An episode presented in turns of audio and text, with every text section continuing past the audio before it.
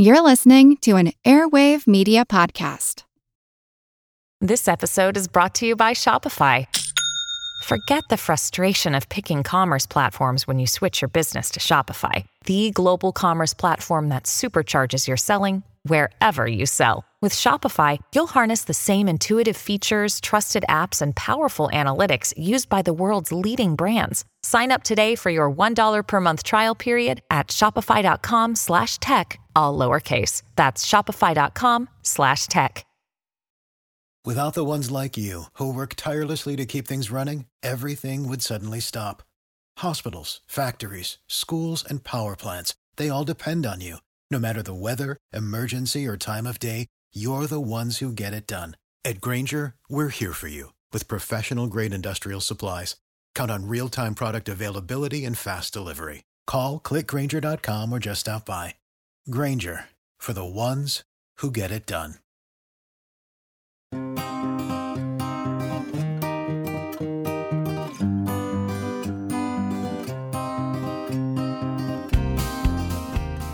We're experimenting with new ways to communicate during this pandemic. We've come to rely, and quickly burn out, on teleconferencing. We're straining to understand voices muffled by masks and trust that our eyes can express nuanced emotions, usually conveyed by the lower half of our face. But trying to figure out how to communicate effectively is not new for humans. This is just the latest challenge. I'm Seth Shostak. I'm Molly Bentley. Welcome to Big Picture Science, produced at the SETI Institute. What follows is an episode of Big Picture Science originally broadcast last year that explores the challenges and rewards of finding common communication ground, why trying to tickle A I's funny bone is serious science, the scientist who took the initiative to message aliens and the universal language that he used, and why ultimately seeing eye to eye is worth it. An anthropologist says that using nuanced language made our ancestors a more peaceful species. Find out what is gained in translation.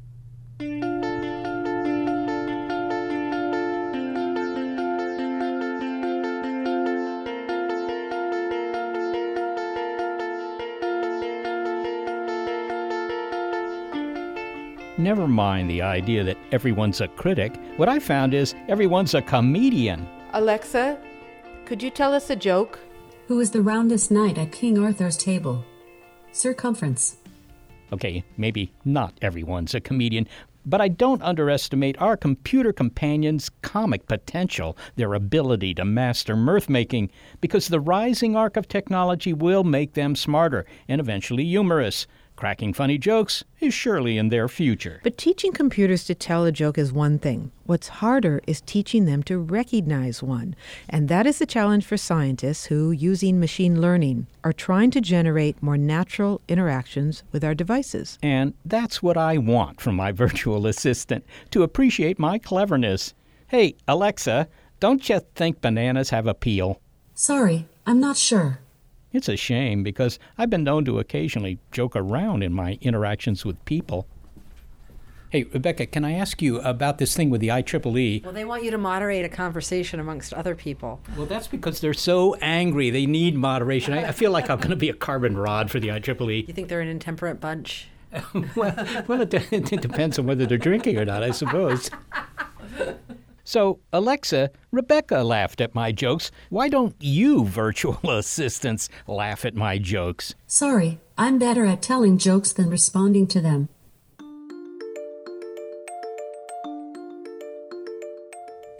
Most of them do not have an ability to understand that something is a joke unless they can find a very, very similar joke somewhere in its knowledge base.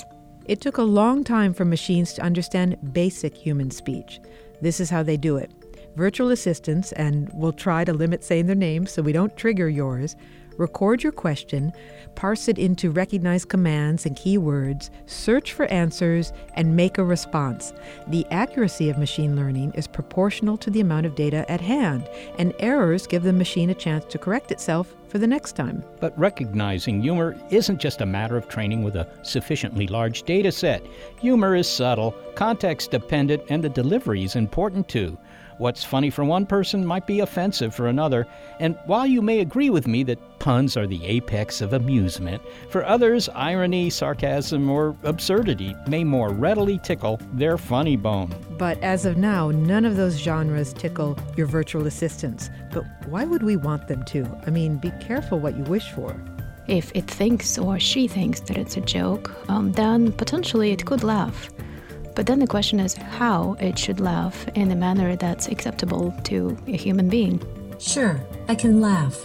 Tee-hee, tee-hee.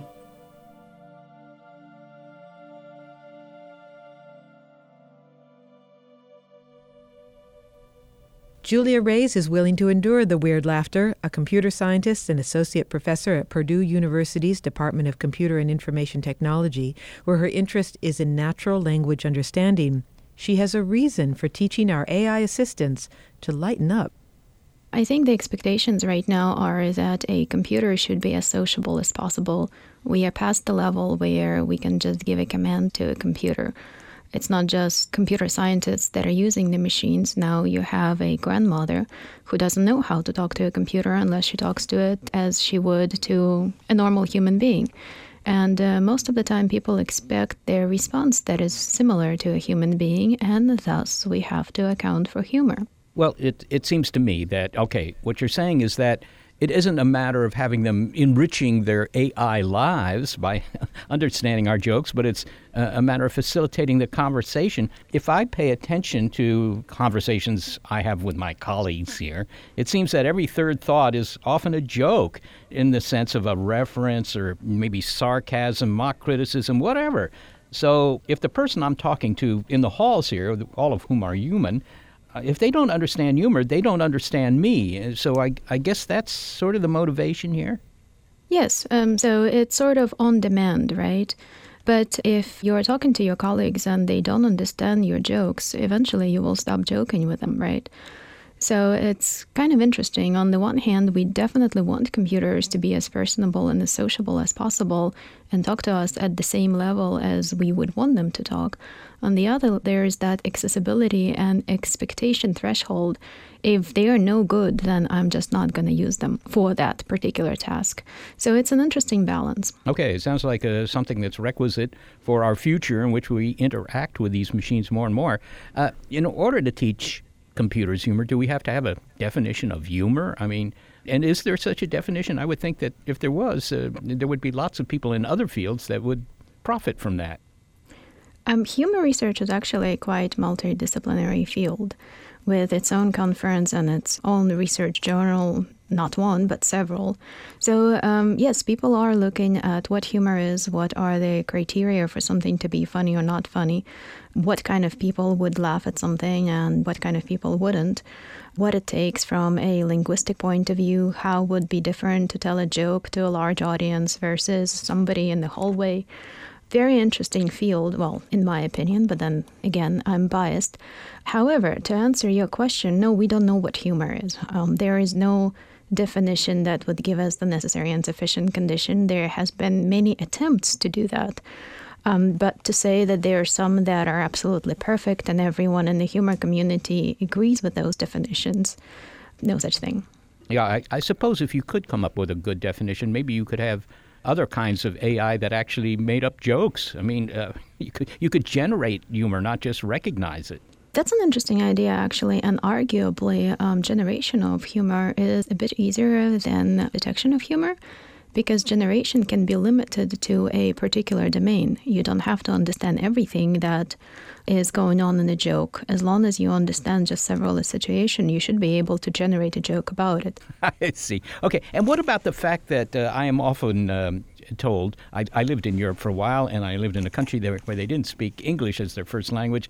I would try and make jokes in the local language, and I was admonished by uh, the people around me. They said, look, you know, your use of the language is pretty funny, but your jokes are not. It seems to be a very, very subtle thing, and, and maybe humor doesn't cross borders. Maybe humor is kind of culture-specific. That is a question for sociologists, and um, there are quite a bit of research on how humor travels and how jokes travel, and there are some jokes that are universal. The target may change a little bit on the joke depending on the country, but the idea and the formulation is going to be very, very similar. And then there are some jokes that absolutely don't travel. Now, what you are talking about is the jokes that are based on language, and that's a different beast. But there are quite a few jokes that are not based on language, but based on the social settings. And then as long as you understand the social settings, the formulaic joke would work. Now, are you trying to teach A I how to recognize uh, humor algorithmically? Do you have a sort of rules for communication here, which require kind of sensing in advance what the characteristics of humor are?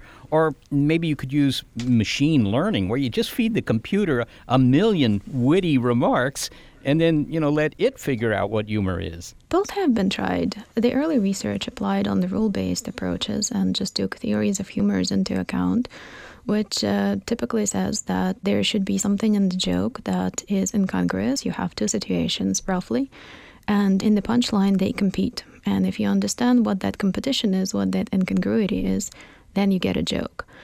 On the other hand, there are quite a few approaches that are just looking at machine learning, and they are just feeding millions of jokes, not quite millions, but quite a large number into machine and trying to figure out what is the magic ingredient. It's hard to tell which ones of them are more or less successful.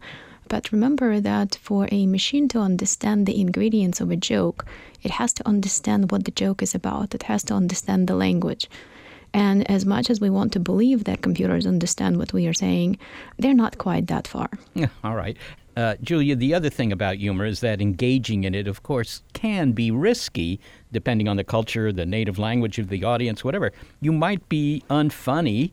I'm sure that happens a lot, a lot with me. Or worse, offend someone. So we don't want our A I to be cracking offensive jokes. Uh, is there some sort of filter that can be applied, or we just have to make sure that they understand the social implications of what they're saying in a given situation? Yes, you are absolutely right. An offensive humor would be really bad. But actually worse than that, even within the same society, a human can be offended or hurt if uh, it's a personal issue that you may not be aware of. And it's easy for a computer to collect as much information about a person, especially if they tweet or post something or do whatever. So uh, theoretically, a computer is much better if we could program it all in. The computer is in a much better position not to offend a person based on all of the information that it can collect. But again, it's a matter of putting it into the rules that it is aware of and then can use. Well, finally, Julia, what, what's your favorite form of humor? I mean, you know, slapstick, puns, satire. Uh, do you, do you have a particular category of humor that you find particularly entertaining? My preferences go to the dry side, but I wouldn't be able to tell you past that, unfortunately. Julia Rayz, thank you so very much for speaking with us. It was my pleasure, Seth. Julia Rayz is a computer scientist and associate professor at the Department of Computer and Information Technology at Purdue University.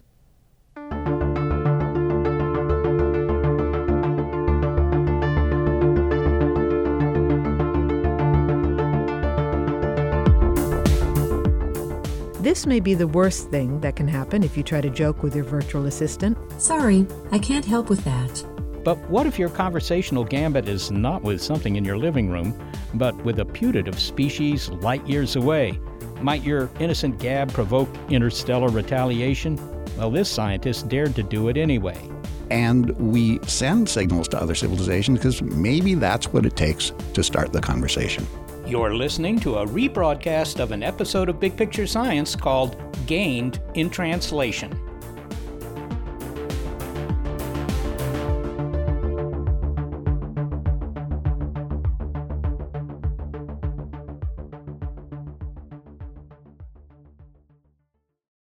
Without the ones like you, who work tirelessly to keep things running, everything would suddenly stop.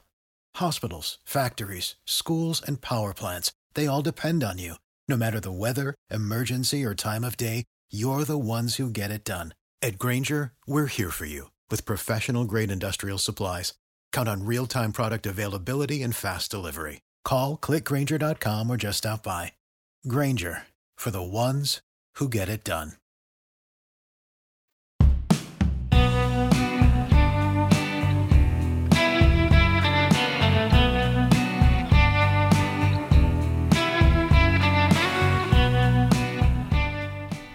been talking in this episode of Big Picture Science about the challenges and benefits of inventing methods for communication where none previously existed. Computers are programmed to understand language, but as we heard, even the best programmers struggle to put the nuances of levity into their algorithms. Talking to your virtual assistant can feel like talking to an alien, but is it like talking to a real alien? We've long been listening to the skies, hoping to pick up radio signals from extraterrestrials. That's the game plan of SETI, the search for extraterrestrial intelligence. But whether humans should try to transmit to possible aliens is hotly debated. Stephen Hawking warned that it was a bad idea, given the possibility that listening aliens might be hostile. But apparently the Lone Star State is not worried about reaching out. Hi, I'm Steve Adler. I'm the mayor of Austin, Texas. When the SpaceX rocket launched in February nineteenth carrying a moonlander, the city of Austin arranged to have a piece of cargo on board. But it was not so ordinary cargo. Mister Mayor, when uh, a SpaceX rocket recently lifted off, it was carrying something special from you. What was that? Well, we, we included a letter to extraterrestrials that contained a recipe for queso, as part of an incentive package to encourage those folks to move to Austin. So you're sending a queso recipe. Queso, uh, in this case, it's going to be melted cheese. And this uh, this craft is going to touch down on the moon. The recipe is going to be there for the uh, for the aliens to pick up. Of all the messages you could send into space, you figure this was the one that would attract them to Texas. Well, you know, we, we figure we've always heard that there's a lot of cheese on the moon, and we thought we'd add to it. I see. Well, okay, who's going to provide the chips, or is that a problem left to the uh, Klingons? You know, once the rocket launched, we realized we forgot the chips. uh, well, what if the aliens go for, um, you know, maybe they don't go for dairy, uh, they, they go for a plant-based diet, or, you know, it, there is a certain amount of uh, assumption here about the aliens' taste and abilities to taste. There is, but, you know, we're Austin, we took our best shot. We have the best queso here. That's what we're banking on. Well, I guess in this case you could say, since you're Mayor Adler, that uh, the eagle will have landed. And then that's what we'll say. Mayor Steve Adler, thanks so very much for speaking with us. Thank you.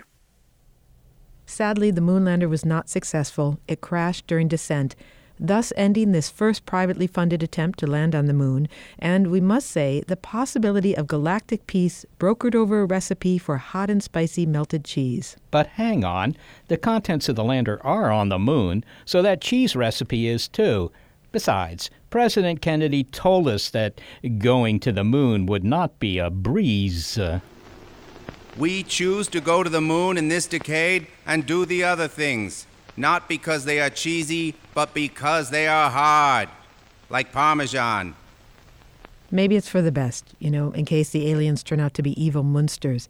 At any rate, the debate over whether we should reach out to aliens is a fait accompli, because one research group recently did it.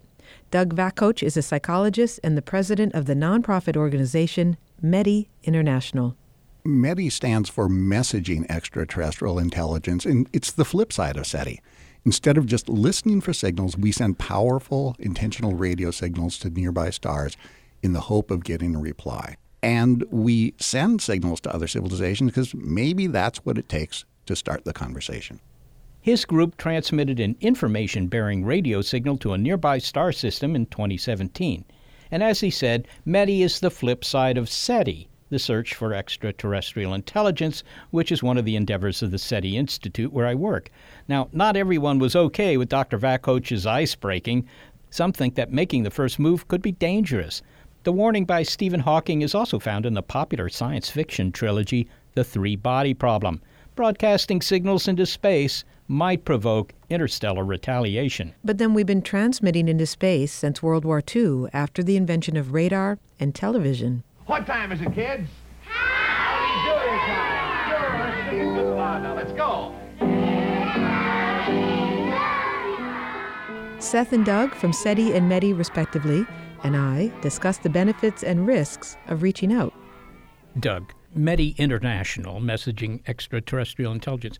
You are already engaged in sending signals into space? We are. Uh, we sent our first messages in two thousand seventeen. It was from a powerful radio transmitter in uh, northern Norway called Tromsø, Norway. It's a, a location fairly remote. It's best known as a tourist site for people who want to see the northern lights, aurora borealis.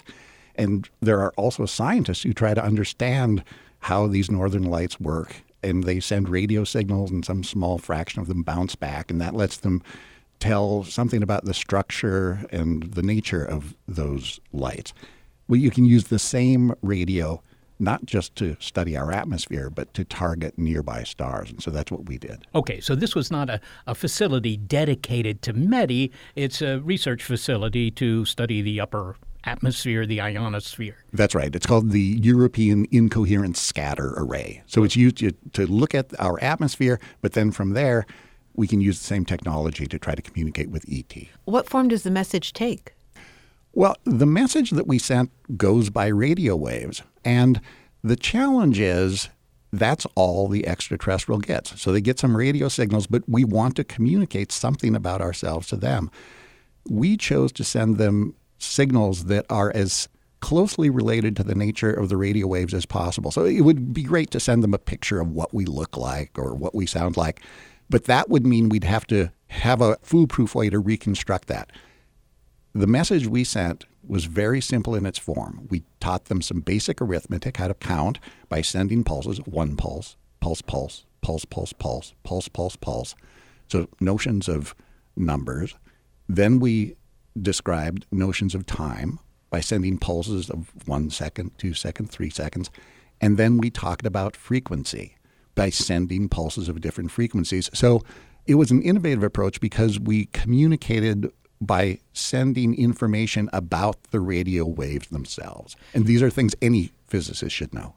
You know, they're not going to speak English or Spanish or any other language here on Earth, but if you can build a radio receiver to get our message, you probably know something as basic as two plus two equals four. So that's what we started with. Now, you said we decided on this message. Who is the we in this? And did you send this message independently without telling anyone, the rest of the science community? Did you go rogue when you did this? Because there's a there's a big debate within SETI right now whether or not we should be sending messages at all.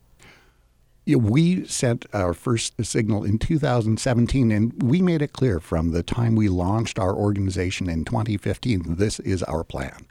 So it's important to be transparent about that.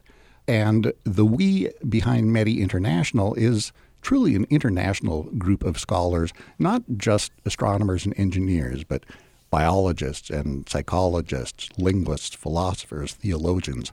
And so we have an advisory group and a board of directors from over twenty countries, over one hundred individuals, and they provide input on how we make first contact. So, Seth, within the SETI community is what Doug and METI International did. Was it controversial that they went ahead and they sent out a message, even though there are members within the SETI community that think you shouldn't do that? Well, there aren't many people within the SETI community that are actually against this. There are people in the scientific community, if you will. There are individuals who feel that this might be dangerous. Stephen Hawking weighed in with a one-sentence uh, comment on whether it was a good idea or not to broadcast our presence. But within the SETI community, this has not been a big debate. Uh, to begin with, most of the SETI community has no capability for broadcasting, so it's not even an option for them.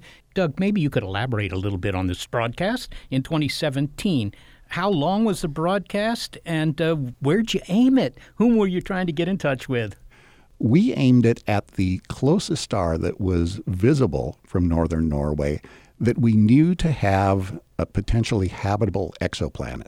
So it was a star called Leuton's star, just over twelve light years from Earth, and it has a super-Earth orbiting within the habitable zone.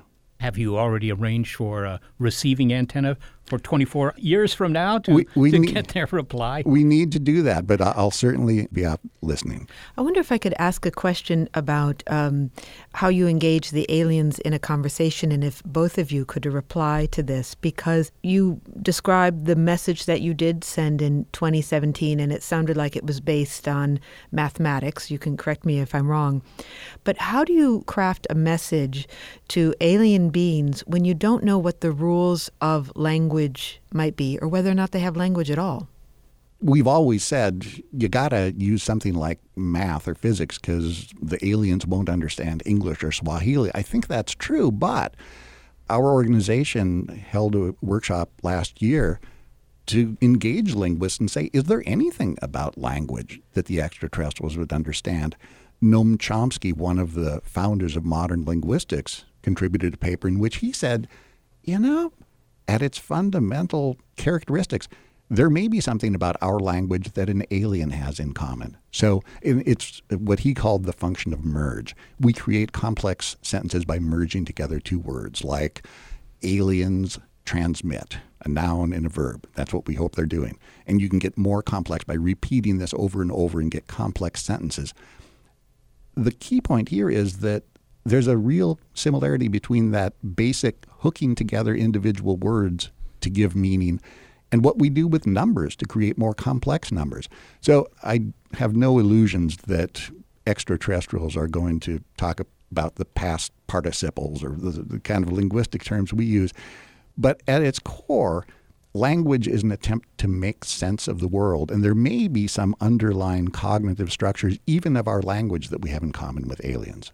Well, I wonder if I can push back on this idea that we should be doing this at all, only because right now in the popular consciousness is the trilogy, The Three Body Problem, that is quite popular right now. And it makes, I won't give anything away for those of you who have not read it, but it makes a powerful case for not contacting aliens. In fact, it suggests that there's an existential threat if we do so.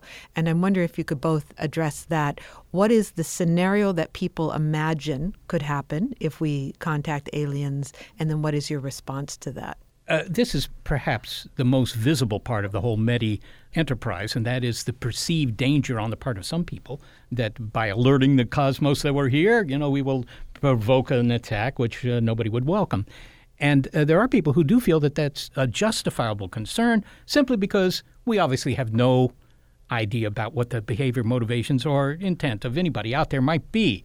On the other hand, I don't think that there's any added danger in doing METI simply because we are already broadcasting and have been since the Second World War. So I think that this is kind of a red herring, a perceived danger that is in fact no more dangerous than what we do as a matter of course. But I think that's the critical point that's lost on the public. I mean, when you have a luminary like Stephen Hawking say, do not transmit to the aliens or they may come to Earth and annihilate us, that really evokes our most primordial fears.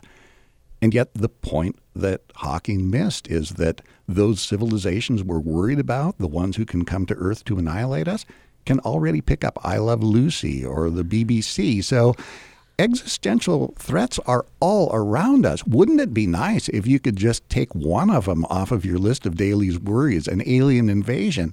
I wish I could tell you, Molly, that somehow we would be safer if we didn't send intentional transmissions, but in good conscience, I can't. And not only that, it would require, even if you bought into this, it would require going quiet, not only at the local airport where the really strong transmitters are, something that I'm grateful for on a rainy, dark night, and I'm landing, uh, but also to do that, you know, for the entire future history of humankind. And that seems like a very high price to pay uh, to avoid a danger that is totally hypothetical and, in my opinion, uh, not terribly uh, relevant. Although, Seth, you are on the record saying that if the alien ship came and landed in your backyard or on the White House lawn, you wouldn't hesitate to run for the hills. No, but that's a different thing. If they land here, that's something else. If you're talking about broadcasting a signal or music into space, that's the difference between seeing Cortez land on your coastline and throwing that bottle into the Pacific. There's a big difference. Okay, so you assume malevolent intent if they land, if they bother to show up here. Well, if they're here, you have no control anymore. If they're here, there's not light years of space insulating you, buffering you from the, the, the evil intentions of anybody who's out there. And and when Cortez landed, it wasn't by invitation of the indigenous peoples. Right. I mean, Cortez came. So if the aliens are on their way, they they they really don't like the music that we have been churning out over the last few decades, then I say we're in a much better position to engage them in a conversation and let them know there's also some rationality on our planet. Now, aside from the danger issue, let me get back to the, uh, the the motivation and what you hope to get out of this. Obviously, you've made one broadcast to Leuton's star that's twelve light years away. That isn't so terribly far. That's pretty close. But there aren't that many stars with planets. Let's assume they all have planets that are within, say, twenty light years, or a few hundred or something like that. Isn't it reasonable to assume that you've got to broadcast to many, many, many star systems in order to have a reasonable hope for success. Absolutely. The only way our transmission to Leuton's star works is if the entire galaxy is absolutely full of extraterrestrials. And the first one we ping has someone who will reply back. You know, that's possible. That's called the zoo hypothesis. That's the hypothesis that says the reason we haven't heard from the aliens is they really are out there, but they're watching us like animals in the zoo. But Seth, an hour from here, we could go to the San Francisco Zoo and imagine we go look at the zebras and we're having a good time, but all of a sudden one of those zebras turns toward us, looks us straight in the eye and starts pounding out a series of prime numbers. You think we're going to go on to the wildebeest? I don't think so. We're going to try to communicate with that zebra. I'm going to take that zebra on the road. You will, but so we, that's what we're trying to do with the extraterrestrials, to engage their interest if, in fact, they're watching. But you make a fair point that, in fact, much more realistically, we will have to ping one hundred or one thousand or even a million stars, and that means we have to go out further and further and further. And so whereas SETI could succeed tonight, METI is an inherently intergenerational project, and I think that's the most daunting aspect of it. Let me ask you something else here. You know, in fiction, the extraterrestrials seem to be either white-hatted or black-hatted. They don't seem to have any colored hats. Uh, so either they're malevolent, as we've been discussing, and you broadcast to them and they do something terrible in return, or maybe they're white-hatted. Could that be? I mean, uh, you know, what if Hawking had said, look, the only hope for humanity is to get some knowledge beyond what it already has so it doesn't self-destruct. And maybe this is what we need to do is broadcast into space. Suppose he had said that. I think this whole encounter with the unknown pulls for the extremes. So the standard responses are either we need to fear for our annihilation, or maybe we'll finally receive our salvation from the stars. I think the more realistic scenario is somewhere in between. You know, I, I think the best case scenario is we make contact with another civilization. It'll hold a mirror up to ourselves so that we can understand ourselves better. Well, Doug Vakoch, thank you so much for joining us here in studio. It's lovely to see you. My pleasure. And Seth, thank you for joining us in this conversation. Listen, I live in this studio. Douglas Vakoch is a psychologist and president of METI International.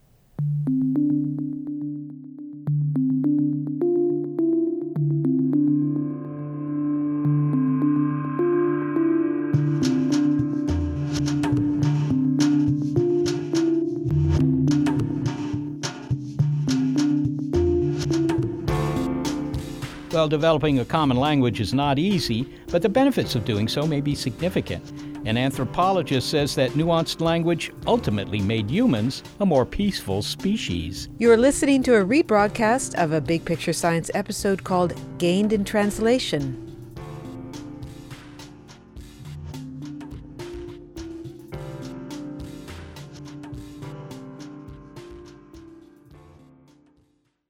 I'm Jane Perlez, longtime foreign correspondent and former Beijing bureau chief for The New York Times.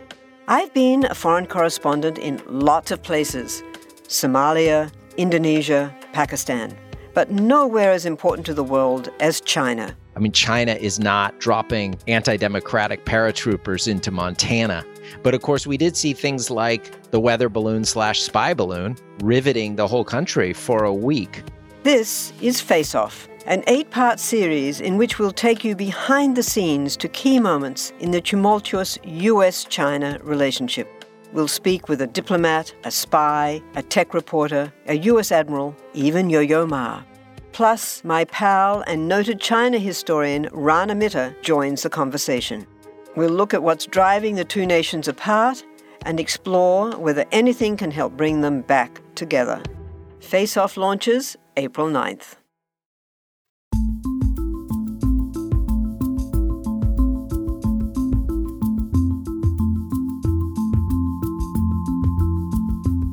We've been talking in this episode of Big Picture Science about the challenges and benefits of making yourself understood, whether that means teaching A I to appreciate your wisecracking or offering a mathematical olive branch to aliens. But our own species has already benefited by refining verbal communication.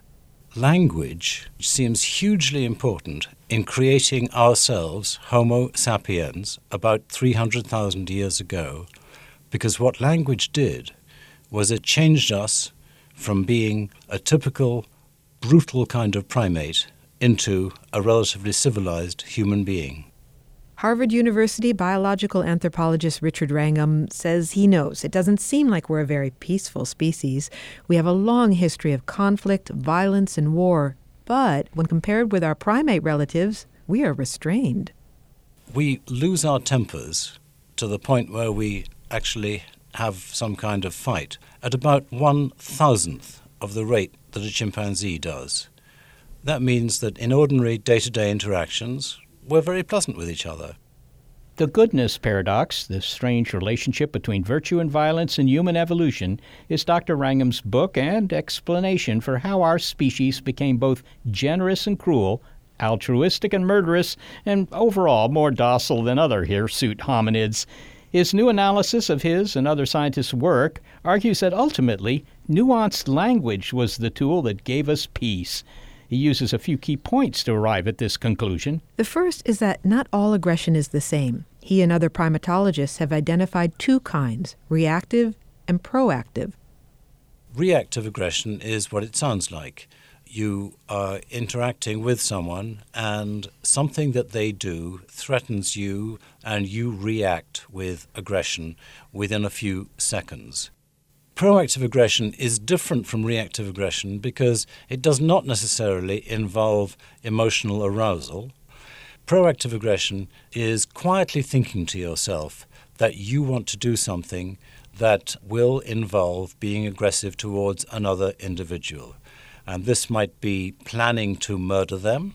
It might be trying to steal something, which happens to involve getting rid of someone who is trying to defend the object. All of these types are involving a carefully premeditated plan, plan that will involve them not getting hurt at all. So it's different from reactive aggression in several different ways. So there's losing your temper, and then there's the plot of Dial M for Murder. Both reactive and proactive aggression are expressed by our primate cousins, but not equally. Chimpanzees and bonobos, they're almost identical physically, but bonobos are more cooperative and far less violent. In relationship to our two close relatives, chimpanzees and bonobos, we are like chimpanzees with regard to proactive aggression, and we're much more like bonobos when it comes to our reactive aggression, where bonobos are substantially less aggressive than chimpanzees because they are much less likely to respond to a, a mild threat with direct aggression. And yet, even though bonobos are much more peaceful than chimpanzees in that respect, both of them are much more frequently aggressive in this kind of reactive aggression than humans in any population are. So something happened to humans along the way. We became less aggressive than both these primate cousins, but most notably, we cut back on our chimpanzee-like tirades. And if you doubt this, picture passengers seated in an airplane. Each person is squeezed into a seat facing forward with one inch of shared plastic on which to rest their elbows, with the requirement to remain like that for hours at a time. If you think people get cranky, now replace each of those human passengers in your mind with a chimpanzee. Mayhem doesn't begin to describe it. And the peanut supply would be devoured before takeoff. Humans are tolerant, and tolerance is rare in wild animals. What happened was we domesticated ourselves. Humans are a domesticated version of a wilder ancestor, says Doctor Wrangham, the way a dog evolved from a wolf. Although he admits it may feel funny to apply the term domesticated to ourselves. Yes, I mean, it's an awkward phrase in some ways because to think of domestication takes us to the farmyard and the house pet. But it is the only word that has really been applied to describe a phenomenon that is the common feature of all of the familiar domesticated animals, which is that they have a greatly reduced tendency for reactive aggression. About three hundred thousand years ago is when the fossil record first shows the emergence of our species, Homo sapiens, he says. Our bodies changed in ways that are similar to other domesticated animals. Skulls became narrower, our faces less protruding, teeth smaller, and a reduction in the degree of difference between males and females. These are physical characteristics you'll also find in domesticated animals like dogs, and which are associated with reduced aggressiveness, says Doctor Wrangham. But then that leads to his big question. What motivated us to tame our wilder natures? The way that I like to approach this is to say, okay, let's go to hunters and gatherers living in small anarchic societies nowadays and ask what happens when a man becomes so aggressive that he tries to use his physical force to dominate everybody in the way that, by the way, non-human primates do, such as chimpanzees or even bonobos. And the answer is very clear. When a man is so inert to ordinary cajoling and ridicule from society that he is prepared to fight anybody to get what he wants, then in the end what the society does is they come together and they exert capital punishment. And that capital punishment, that ability to execute the ultimately despotic, violent guy, is of course only possible because they can make a plan, and that plan depends on communicating through our very sophisticated language. For the first time, unlike any other primate, people were able to come together and decide what to do about someone who was an incorrigible despot, a really violent man who insisted on getting his way by using his physical strength. I wonder if you could list what those what those physical changes were that emerged in Homo sapiens three hundred thousand years ago, when they were when they had changed genetically from their wild ancestors in this process of self-domestication. What were those physical changes? The physical changes include the males becoming more like females, and in the course of that, they lose the prominent brow ridges, their faces become narrower, the face becomes less protruding, a shorter face, the teeth become smaller. And we think that the process of selecting against aggression in humans led to these other incidental consequences. So could you imagine a contemporary Homo sapiens, someone, you know, one of your relatives perhaps, going on a car trip with the version of human that existed prior to three hundred thousand years ago when these changes took place? Would they have been able to get along? I think that uh, the, the the early ancestor that gave rise to Homo sapiens uh, would be the kind of individual that would never want to be crossed. So if you came to a different decision about when to stop or what to eat, or who was going to have the bigger share of the cake, then you would find that this would rapidly lead to literally a fight. Road trips are difficult enough, so I think perhaps we should not go on a road trip with one of our ancestors from three hundred thousand years ago. It sounds a wise decision to me. Let's come around to the role of language in all of this. So you argue that we were domesticated, and that's why we don't have this reactive aggression that chimpanzees have, and that the tool that helped bring about our domestication was language, and we could use that to construct moral systems. And that began with using language to subdue and punish opponents. Can you give an example of how language allowed us to do that and how that would have come about? If there is someone who is throwing his weight around physically in a small isolated group, then the problem that the victims of his aggression have is what to do about him in a way that keeps them safe. And we see that this is a problem because suppose that you and I are both worried about some individual, call him Bert, who is incredibly nasty to both of us. If I say to you, look, you know, what if you and I took Bert for a walk and pushed him off a cliff, then the danger is that you might go to him and say, you know what that guy Richard is saying? He's wanting to get rid of you. So I would then be very vulnerable. That means that the process of communicating ideas about what to do has got to be very, very delicate. I want to be able to just raise a topic with, at the same time, some plausible deniability with you. And that seems to me to mean that even if there was some kind of language in other members of the genus Homo, it would take a pretty sophisticated form to be able to get to the point where individuals could form conspiracies that would give them sufficient confidence that they would really be able to carry out a plan against someone who is very scary. So language allows us to negotiate, to barter, to come up with rules of engagement, and from there the system of morality emerged.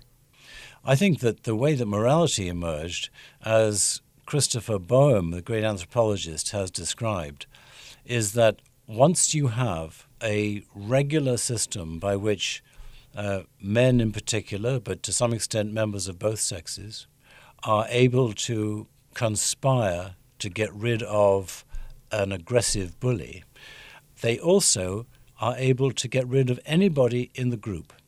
And that means that they can get rid of anybody who challenges the interests of those who can conspire and execute. And that means that there is a tremendous premium on individuals being very quick to agree with the group majority. Because if you don't, if you put yourself up as the individual with wacky ideas who is always challenging what the dominant group wants to do, then you put yourself at risk of being seen as so nonconformist that maybe you're responsible for the rain's not coming, or the attack on our village by the neighbors, or the thunderstorm, or some other disaster, natural or man-made. And at that point, you risk being executed yourself as an outsider. And we have all too many cases of this in the ethnographic literature about small-scale societies, so that it's easy to imagine that natural selection would favor the evolution of emotions that mean that we very readily agree with the group as a whole in a way that no other animal does. Well, I want to press you on this a bit. So it sounds like your theory that the threat of punishment, of capital punishment perhaps, made us more docile. We're going to be more in compliance with the group. But it seems to me that that theory only explains the absence of behavior that the group would look down upon. It doesn't explain the emergence of virtuous behavior or altruism or just plain goodness. It just explains the absence of badness. Well, I think you're right that it does explain the absence of badness, but I also think that it does explain the emergence of goodness, because once you have capital punishment, the ability to kill nonconformists or to kill individuals who don't benefit the group by their actions, then they can become victims too, those individuals who are not helpful. So the way I see it, it was the ones who were ready to share their food with the rest of the group who were able to survive when those who were more selfish did not. They came to be seen as the witches, and suddenly it was a good idea to send them back to the witches. In other words, there was selection in favor of those who we would think of as good, because they're helping others in the group, because there was selection against those who didn't do that, those who were more self-centered and less ready to help when help was needed. Chimps are violent at both reactive aggression and proactive aggression. They will attack a member of their group. So a number of chimps get together, they'll attack another member of their group. Is that correct? Well, uh, let's be careful here. Okay. Uh, they will get together and attack a member of another group. Of another group. Well, what I was going to ask, and, and maybe you've answered it in, in your reply, is that chimps can do that without the use of language. They don't need to conspire. They don't need to come to rules of engagement before they go in and attack a, a member of another group. That's right. So that doesn't need language because they have, as it were, a sort of a biologically influenced agreement that any member of another group deserves to be killed. And they show tremendous excitement about the opportunity to go and kill someone else. In fact, they don't show any kind of elaborate planning at all. Every now and again, what will happen is that uh, if they have enough food at home and they're, they're well fed, they will go and make a journey to the edge of their border, and then they look for other individuals, and if they find them, they will stalk up them and kill them. So it sounds like that, they can engage in this premeditated behavior without the use of language, and yet you're arguing that we need language in order to do that. Yes, you are so right. And so the issue here is that it's easy to organize these killings if you all agree who should be killed. The problem arises when the killing is of somebody within their own group. And there, there is no evidence that the chimpanzees can do the same thing. They can kill members of their own group, but the way it happens is it starts in a reactive aggression, and it involves all sorts of messy behavior in which the aggressors themselves can get hurt, in which there is not a necessary agreement among the uh, attackers, the potential attackers. You get some defending the victim, you get some attacking the victim. So it's kind of a melee, unlike the planned, careful capital punishment that have been described so often among hunter-gatherer societies. Language can be used to threaten violence in order to quell violence. It sounds like that's one method by which this morality emerges. But language, yes, indeed. But language can also be used to quell violence as well altogether. Peaceful language can talk people down. I mean, we can avoid violence altogether through appropriate use of language. Yes, and of course, you know, much of what happens in the control of uh, violent individuals is that they are talked out of it. Fortunately, nowadays, normally individuals can be domesticated not so much through genetic selection, but through just cultural persuasion. Richard Wrangham, thank you so much for joining us today. Thank you, Marty. It's a privilege. Richard Wrangham is a biological anthropologist at Harvard University and the author of The Goodness Paradox: The Strange Relationship Between Virtue and Violence in Human Evolution.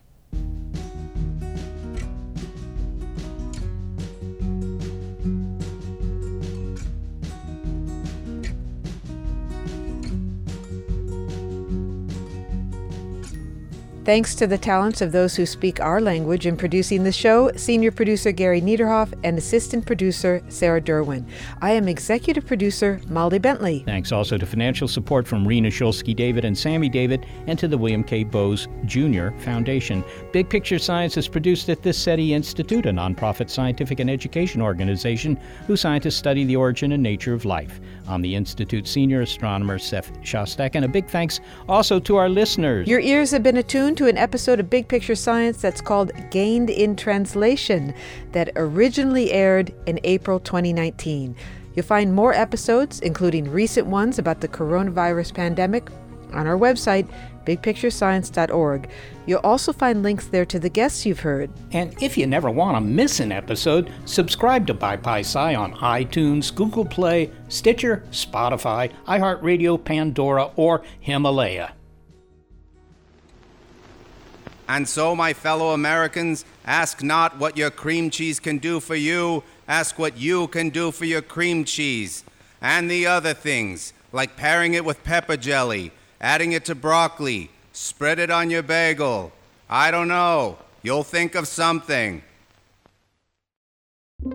Get ready to geek out. The Wired Science podcast explores all the latest and greatest in science, everything from strange diseases and biological breakthroughs to interesting tech and mysteries in outer space. Listen to Wired Science today wherever you get your podcasts. That's Wired Science wherever you get your podcasts. The world is constantly changing and transforming. Cut through some of the noise with What's New with Wired, a podcast that goes in depth on the latest news and technology and culture. Their award-winning journalism will help you make sense of what's happening in the world. Listen to What's New with Wired wherever you get your podcasts. That's What's New with Wired wherever you get your podcasts.